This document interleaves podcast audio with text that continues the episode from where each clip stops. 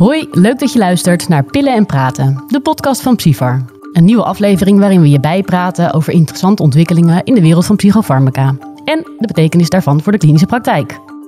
Mijn naam is Rosalien Herderschee, medisch journalist. En ik zit hier samen met psychiater Cisco van Veen. Ja, daar zijn we weer. Een nieuwe Psyfar en dus ook weer een nieuwe podcast. En alweer de laatste van het jaar. Deze editie is zeker de moeite waard om met een kop eh, warme winterthee op de bank te kruipen, want het is weer rijk gevuld.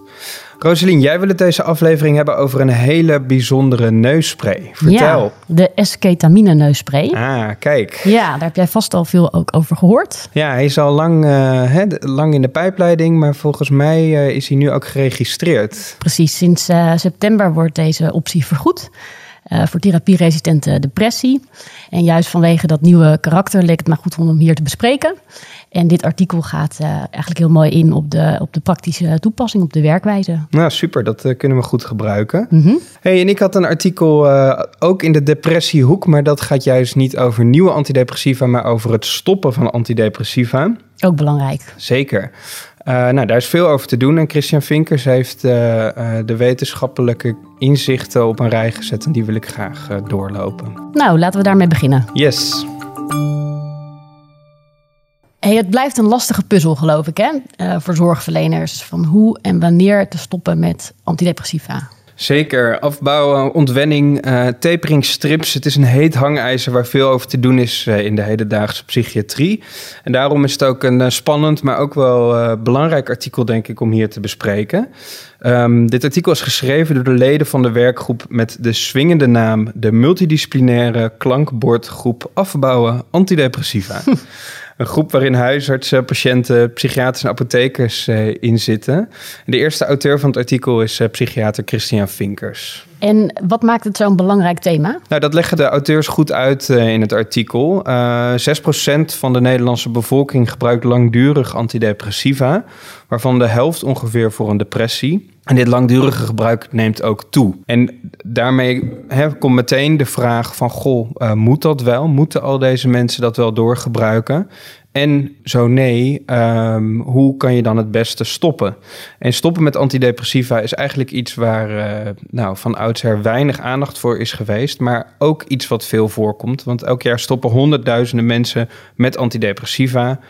Um, ja, en dat kan om verschillende redenen. Soms omdat de klachten al langdurig weg zijn, of dat er toch vervelende bijwerkingen zijn.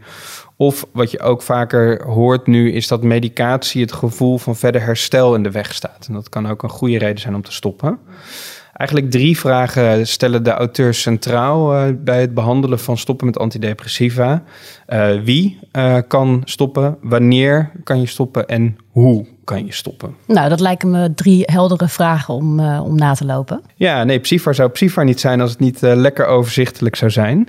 En laten we dan beginnen met wie kan er wanneer stoppen. Heb jij daar als behandelaar een uh, idee over? Ja, de vraag komt, komt vaak uh, voor, zeker op de poli. Ik denk eigenlijk dat huisartsen er misschien nog wel meer mee te maken krijgen. Mm -hmm. um, en ik denk dat elke behandelaar daar ook wel intuïtieve keuzes op basis van ervaring in maakt.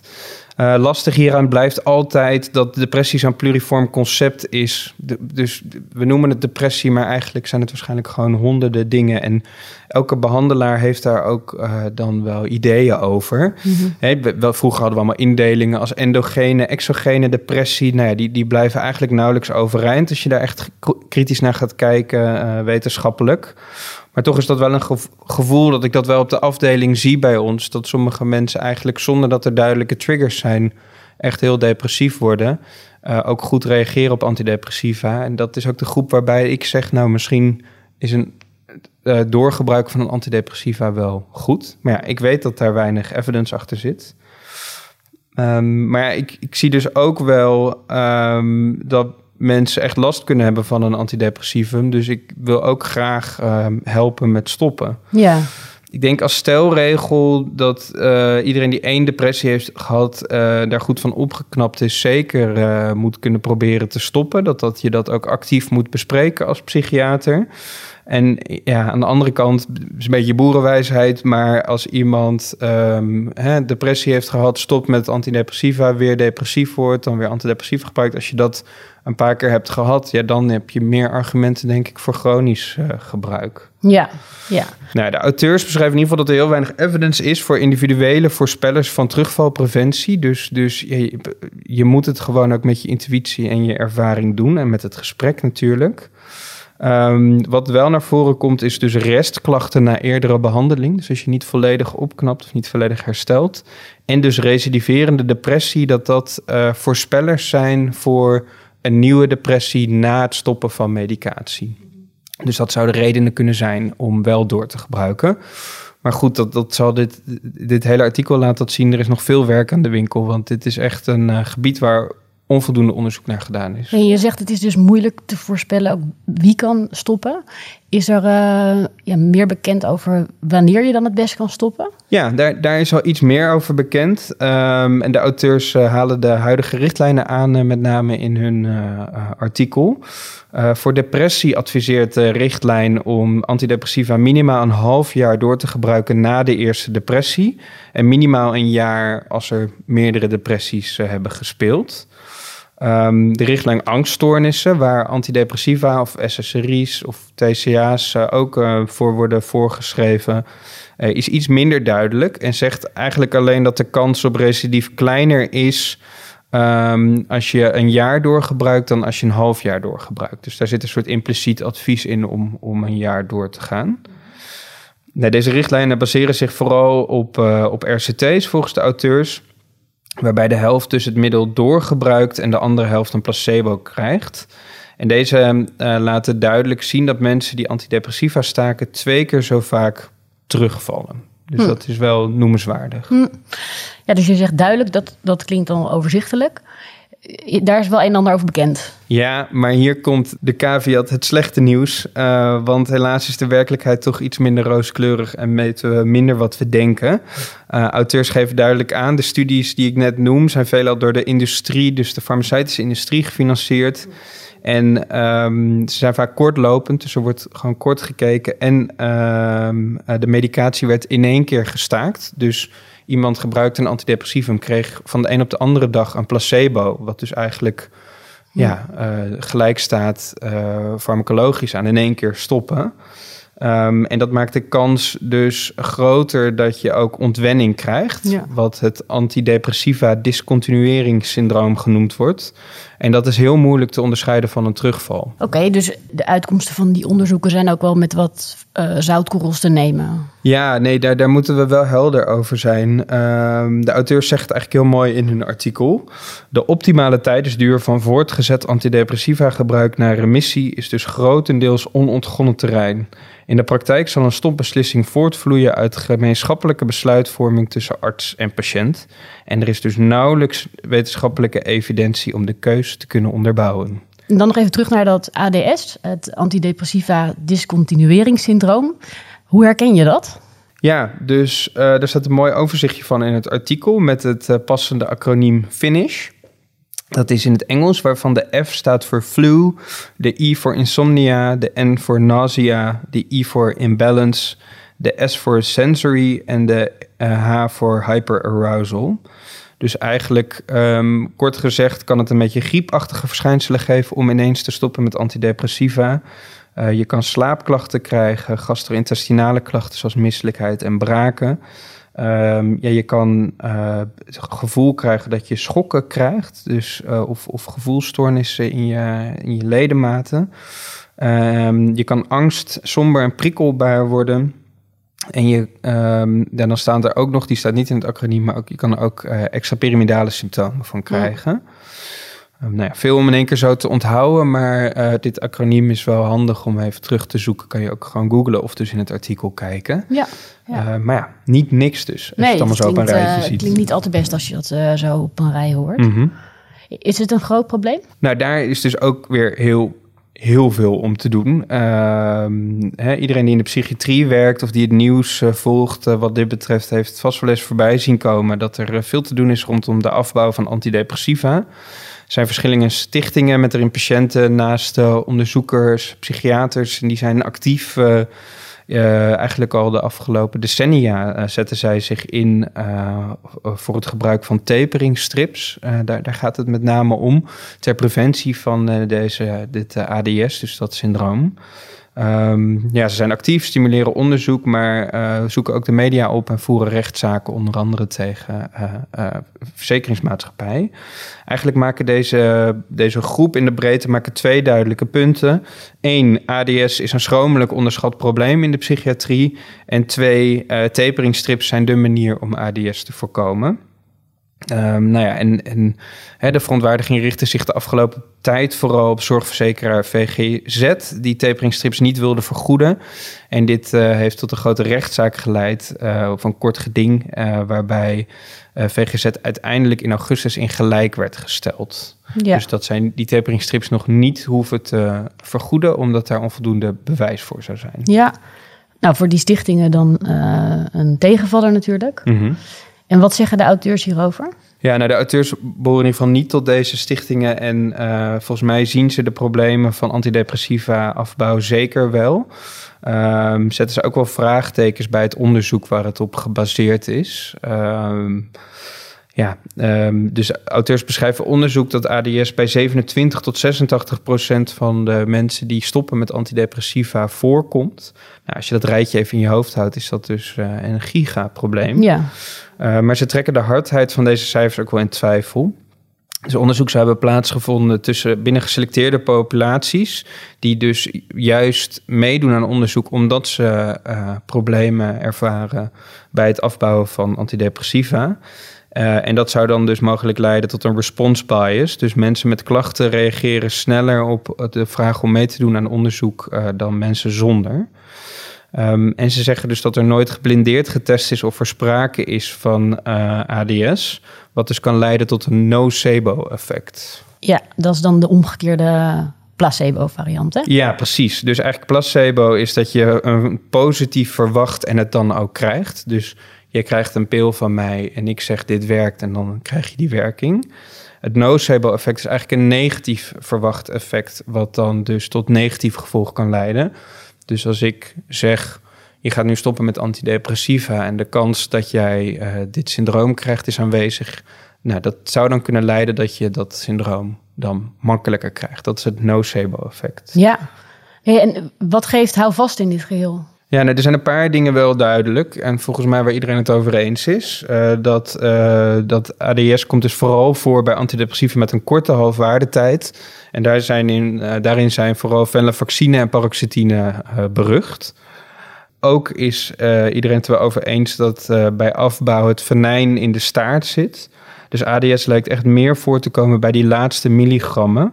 Uh, volgens de auteurs verdwijnt in het merendeel van de gevallen ook de ergste klachten na enkele dagen of weken.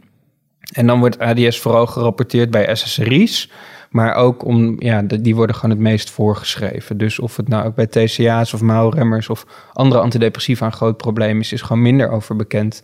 Maar dat ligt er ook gewoon aan omdat die middelen volgens mij minder gebruikt worden. Hm.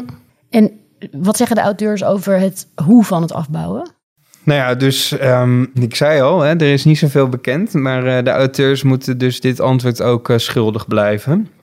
Ze uh, beschrijven twee retrospectieve onderzoeken die laten zien dat taperingstrips minder afbouwklachten geven. Maar ze halen ook een review van Cochrane aan die concludeert dat dit onderzoek een hoog risico bias in zich draagt. Um, ze beschrijven ook een document uit 2018 dat adviezen geeft over afbouw en dat gebaseerd is op de expert opinion van uh, nou, verschillende psychiaters en uh, andere deskundigen. Um, de auteurs geven ruiterlijk toe dat dit dus ook een slecht wetenschappelijke onderbouwing is. Uh, ja, hè, als je dat in de evidence-based driehoek bekijkt, is een expert opinion wordt eigenlijk gezien als het minst sterke mm -hmm. bewijs. Um, en daar komt dus ook een deel van de kritiek van de stichtingen vandaan. Dus er, zijn, er is onderzoek, dat heeft haken en ogen. Maar het is wel het enige wat beschikbaar is. Dus waarom hè, baseren we ons dan op die expert opinions? En waarom zou je taperingstrips dan niet vergoeden, is hun uh, vraag. Ja, nou dat kan je je natuurlijk best, best afvragen. Mm -hmm. Maar laten wij in de podcast maar een beetje wegblijven bij die discussie. Ja. En ons richten hier op de, op de kliniek. Want kan je voorspellen wie ADS krijgt? Nou, de auteurs geven hier ook weer een mooi schemaatje voor. En duidelijke stroomdiagrammen hoe je afbouw kan aanpakken. En ook voor enkele veelgebruikte middelen doseringsschema's. In zijn algemeenheid, en let op, dit is weer een expert opinion, worden de volgende risicofactoren voor ADS genoemd. Um, dus als, als er sprake is van uh, onttrekkingsverschijnselen of ontwenningsverschijnselen bij een gemiste dosis, dus je vergeet een keer een pil, één of twee dagen, en als je dan al ontwenning krijgt, nou, dan is de kans dat je ontwenning krijgt groot. Um, als eerdere stoppogingen zijn mislukt, dan, dan moet je uh, bedenken: hey, uh, misschien gaat hier ADS spelen.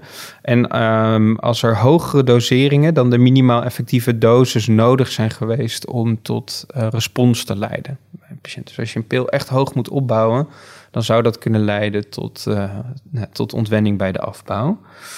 Um, ja, en dan zijn er nog een paar andere risicofactoren die in het artikel worden genoemd. Maar dan moet je volgens de auteurs dus zeker overwegen om af, te gaan voor een zeer geleidelijke afbouw. Ja, en is dat dan beschikbaar? Ja, dus dat is lastig. Um, voor venlafaxine, dus hè, een van de beruchte kortwerkende middelen, zijn tabletten van 1 milligram en van 5 milligram beschikbaar met gereguleerde afgifte. Uh, voor sommige middelen bestaan druppels, maar die, die kunnen lastig zijn in het gebruik. En met name bij die hele lage doseringen, waar dus vaak dat ADS juist optreedt, is dat heel moeilijk te doseren.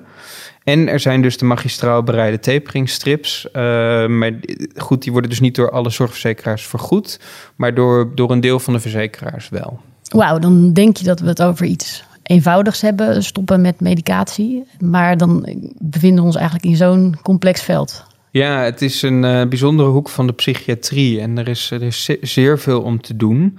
Auteurs breken een lans voor gezamenlijke besluitvorming, ofwel uh, shared decision making, zoals het vaak ook genoemd wordt. Uh, om dit te stimuleren gaan ze op het eind van het artikel nog uitgebreid in op alle perspectieven die van belang zijn bij de afbouw van antidepressiva. Uh, nou, dit is denk ik goed om, om na te lezen in de Psyfar, want het is wel inzichtelijk en het, het, is een mooie poging om tot wederzijds begrip te komen vanuit verschillende gezichtspunten. En ik denk uiteindelijk dat dat wel iets is wat dit debat goed kan gebruiken. En ik denk ook gewoon goed onderzoek. Laten we nou gewoon rationeel eens wat meer duidelijkheid proberen te krijgen over wat is wel goed en wat is niet goed bij het stoppen van antidepressiva.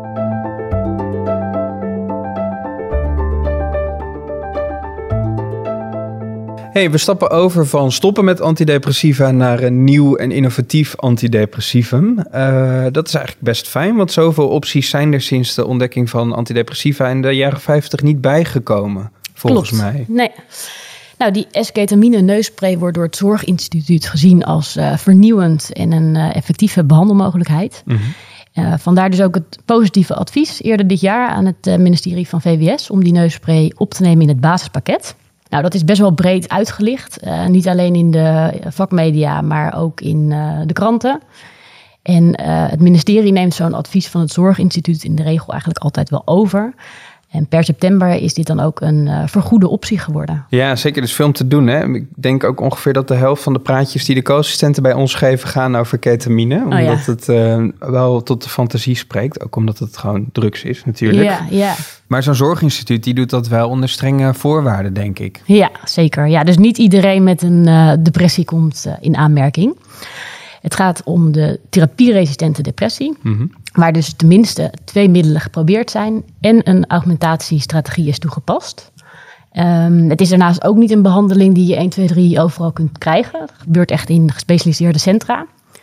En wat fijn is aan dit artikel van psychiaters Laura de Wit en Erik Rué, is dat ze eigenlijk heel helder uiteenzetten wat momenteel de werkwijze is. Ja, mooi. Ik was heel blij dat je deze had uitgekozen, want ik, ik we krijgen er ook steeds vragen, vaak vragen over. En ik kan me voorstellen dat psychiaters hier, uh, nou, dit in de spreekkamer steeds vaker een thema wordt. Ja, dat uh, juist... kan ik me ook voorstellen. Ja, ja. ja. Want komen er al patiënten bij jou met uh, de vraag om, dit, om deze neusspray?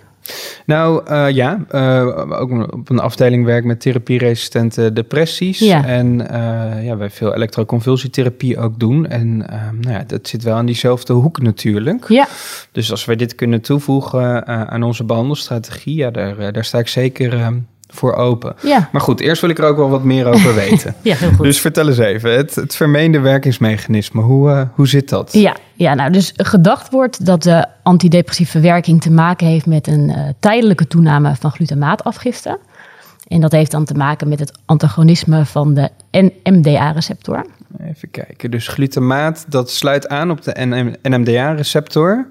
En dat antagoneer je, dus je verhoogt de glutamaat. Precies. Zeg zo goed? Zo zeg je het goed. Mooi. Ja, en dat leidt dan weer tot een uh, verhoogde afgifte van, daar komt die, brain-derived neurotrophic factor. Jeetje, hier komt geneeskunde, jaar twee geneeskunde weer, weer helemaal naar boven. terug. Maar oké, okay, heel goed. En uh, verandering van de synaptische plasticiteit, synaptogenese in de hersendelen die betrokken zijn bij stemming en emotioneel gedrag. Okay. Nou, dus dat is dan inderdaad weer even een uh, stukje farmacologie. Precies, ja, maar de, altijd is, dat, is dit lastig hè, in de psychiatrie, maar dit is, daarom zei je ook het vermeende werkingsmechanisme. Precies, gedacht wordt, dus altijd zijn wel nou ja, belangrijke formuleringen om ook hier... Uh, ja, maar op zich wel een logisch uh, aanknopingspunt. Die aandacht voor glutamaat is wel, uh, wel, wel mooi. En uh, dat, dat dus naast de serotonerge route ook van antidepressiva nu een heel nieuw veld is. ja, dat, dat is wel veelbelovend.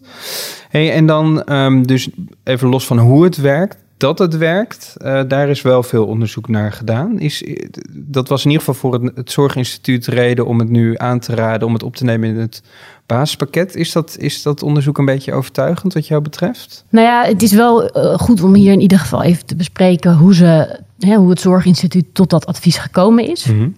Ze hebben een uh, systematische literatuurstudie uitgevoerd. Dat is natuurlijk altijd een, uh, een goed uitgangspunt. En daarin beschouwen ze drie RCT's, mm -hmm. die elk vier weken duurden. En in alle drie die onderzoeken werd op de eerste dag in beide behandelarmen een uh, nieuw oraal antidepressivum gestart. En dan kregen de patiënten of placebo neusspray daarbij of uh, de esketamine neusspray daarbij. Ah, kijk. Ja. En ik zal de, uh, nou ja, de, de precieze um, effectcijfers hier niet bespreken. Die staan wel allemaal in het artikel. Um, maar al met al wordt geconcludeerd dat die esketamine-groep um, nou, het klinisch beter doet dan de uh, placebo-groep. Mm -hmm. Dus daar werd meer verbetering gezien hè, ten opzichte van placebo op uh, symptoomscores en op respons- en remissiecijfers. Oké, okay. ja. ja, dus het is een adjuvante behandeling naast uh, antidepressiva. Ja, ja. En een noot nog wel eventjes bij die uh, studies is mm -hmm. dat de betrouwbaarheidsintervallen breed zijn. En dat duidt op onnauwkeurigheid. Dus het valt niet uit te sluiten dat die esketamine uh, neusspray even effectief is als placebo. Maar de resultaten duiden wel op een klinisch relevant voordeel. Nou, en wat de auteurs uh, uh, benadrukken meerdere keren in het stuk is dat komende jaren, hè, op basis van de ervaringen in die centra, uh, ja, moet gaan blijken hoe het nou precies zit met die effectiviteit. Ja, precies. Dus het onderzoek is nog niet klaar. Maar het proberen waard dus volgens het Zorginstituut Nederland. Ja. Ja, oké. Okay. Nou, mooi. Laten we dan naar de praktijk. Dus stel, er komt een uh, patiënt naar me die vraagt... ik wil graag esketamine neusspray. Hoe, hoe ziet dat eruit, zo'n behandeling? Ja, die behandeling vindt dus plaats in gespecialiseerde centra. Hè, dus zoek vooral op uh, waar ze daar uh, veel ervaring mee hebben. Mm -hmm. En um, nou, wat er gebeurt tijdens zo'n behandelsessie is dat de patiënt die neusspray zelf toedient. Mm -hmm. Wel altijd onder het toezicht van een, uh, van een zorgverlener. Mm -hmm. En het is belangrijk dat de zorgverlener erop let dat er geen tekenen zijn van sedatie of ademdepressie of dissociatie.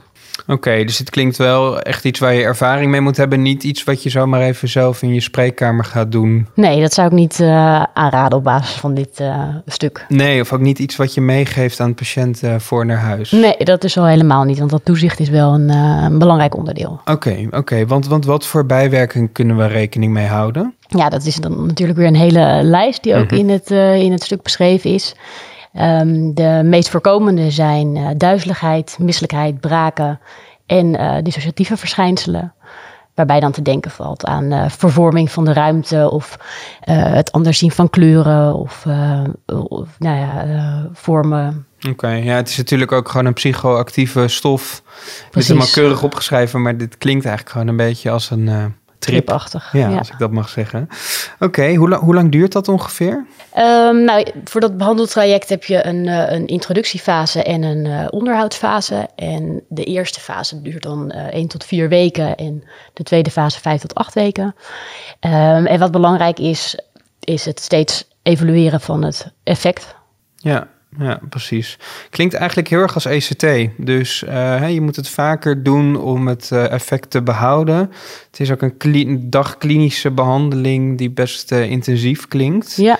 En dan moet je het goed evalueren elke keer van zit er nog vooruitgang in? willen we nog door of willen we bijvoorbeeld stoppen? Ja, dus het klinkt ook wel intensief. Ja, ja. ja. in die zin.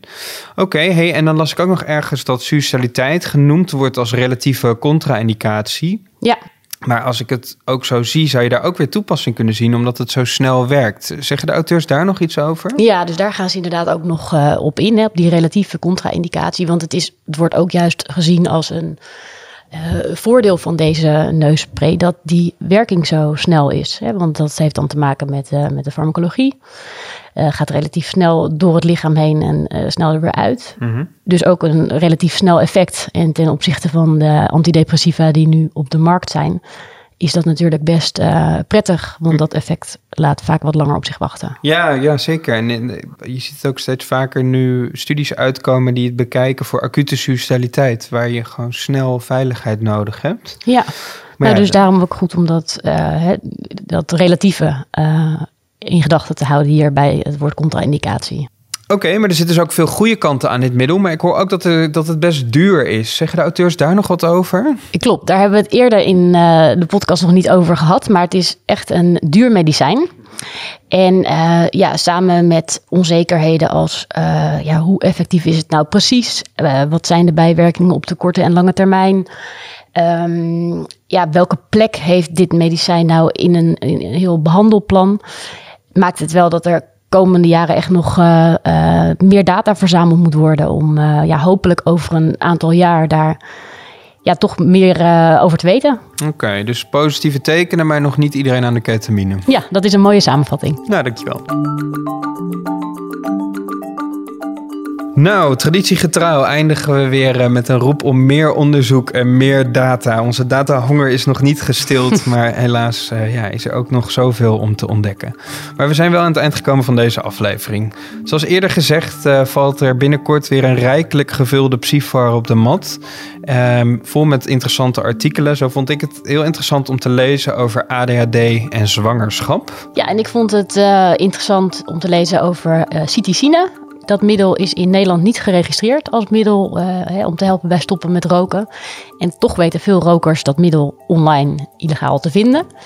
Bijwerkingscentrum Larep krijgt daar relatief veel meldingen van bijwerkingen, psychiatrische uh, bijwerkingen over binnen. Dus dat is goed om in gedachten te houden. Okay, dus en goed om over te lezen. Bij de volgende intake, als iemand cytosine noemt en uh, heeft psychische klachten, moet ik dat uh, meenemen. Bedacht zijn op.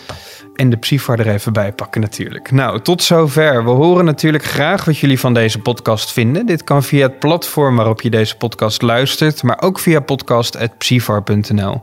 Je kan ons ook helpen door ons een beoordeling te geven. Dat helpt anderen om hem te vinden. Tot zover. Tot de volgende keer. Tot de volgende keer.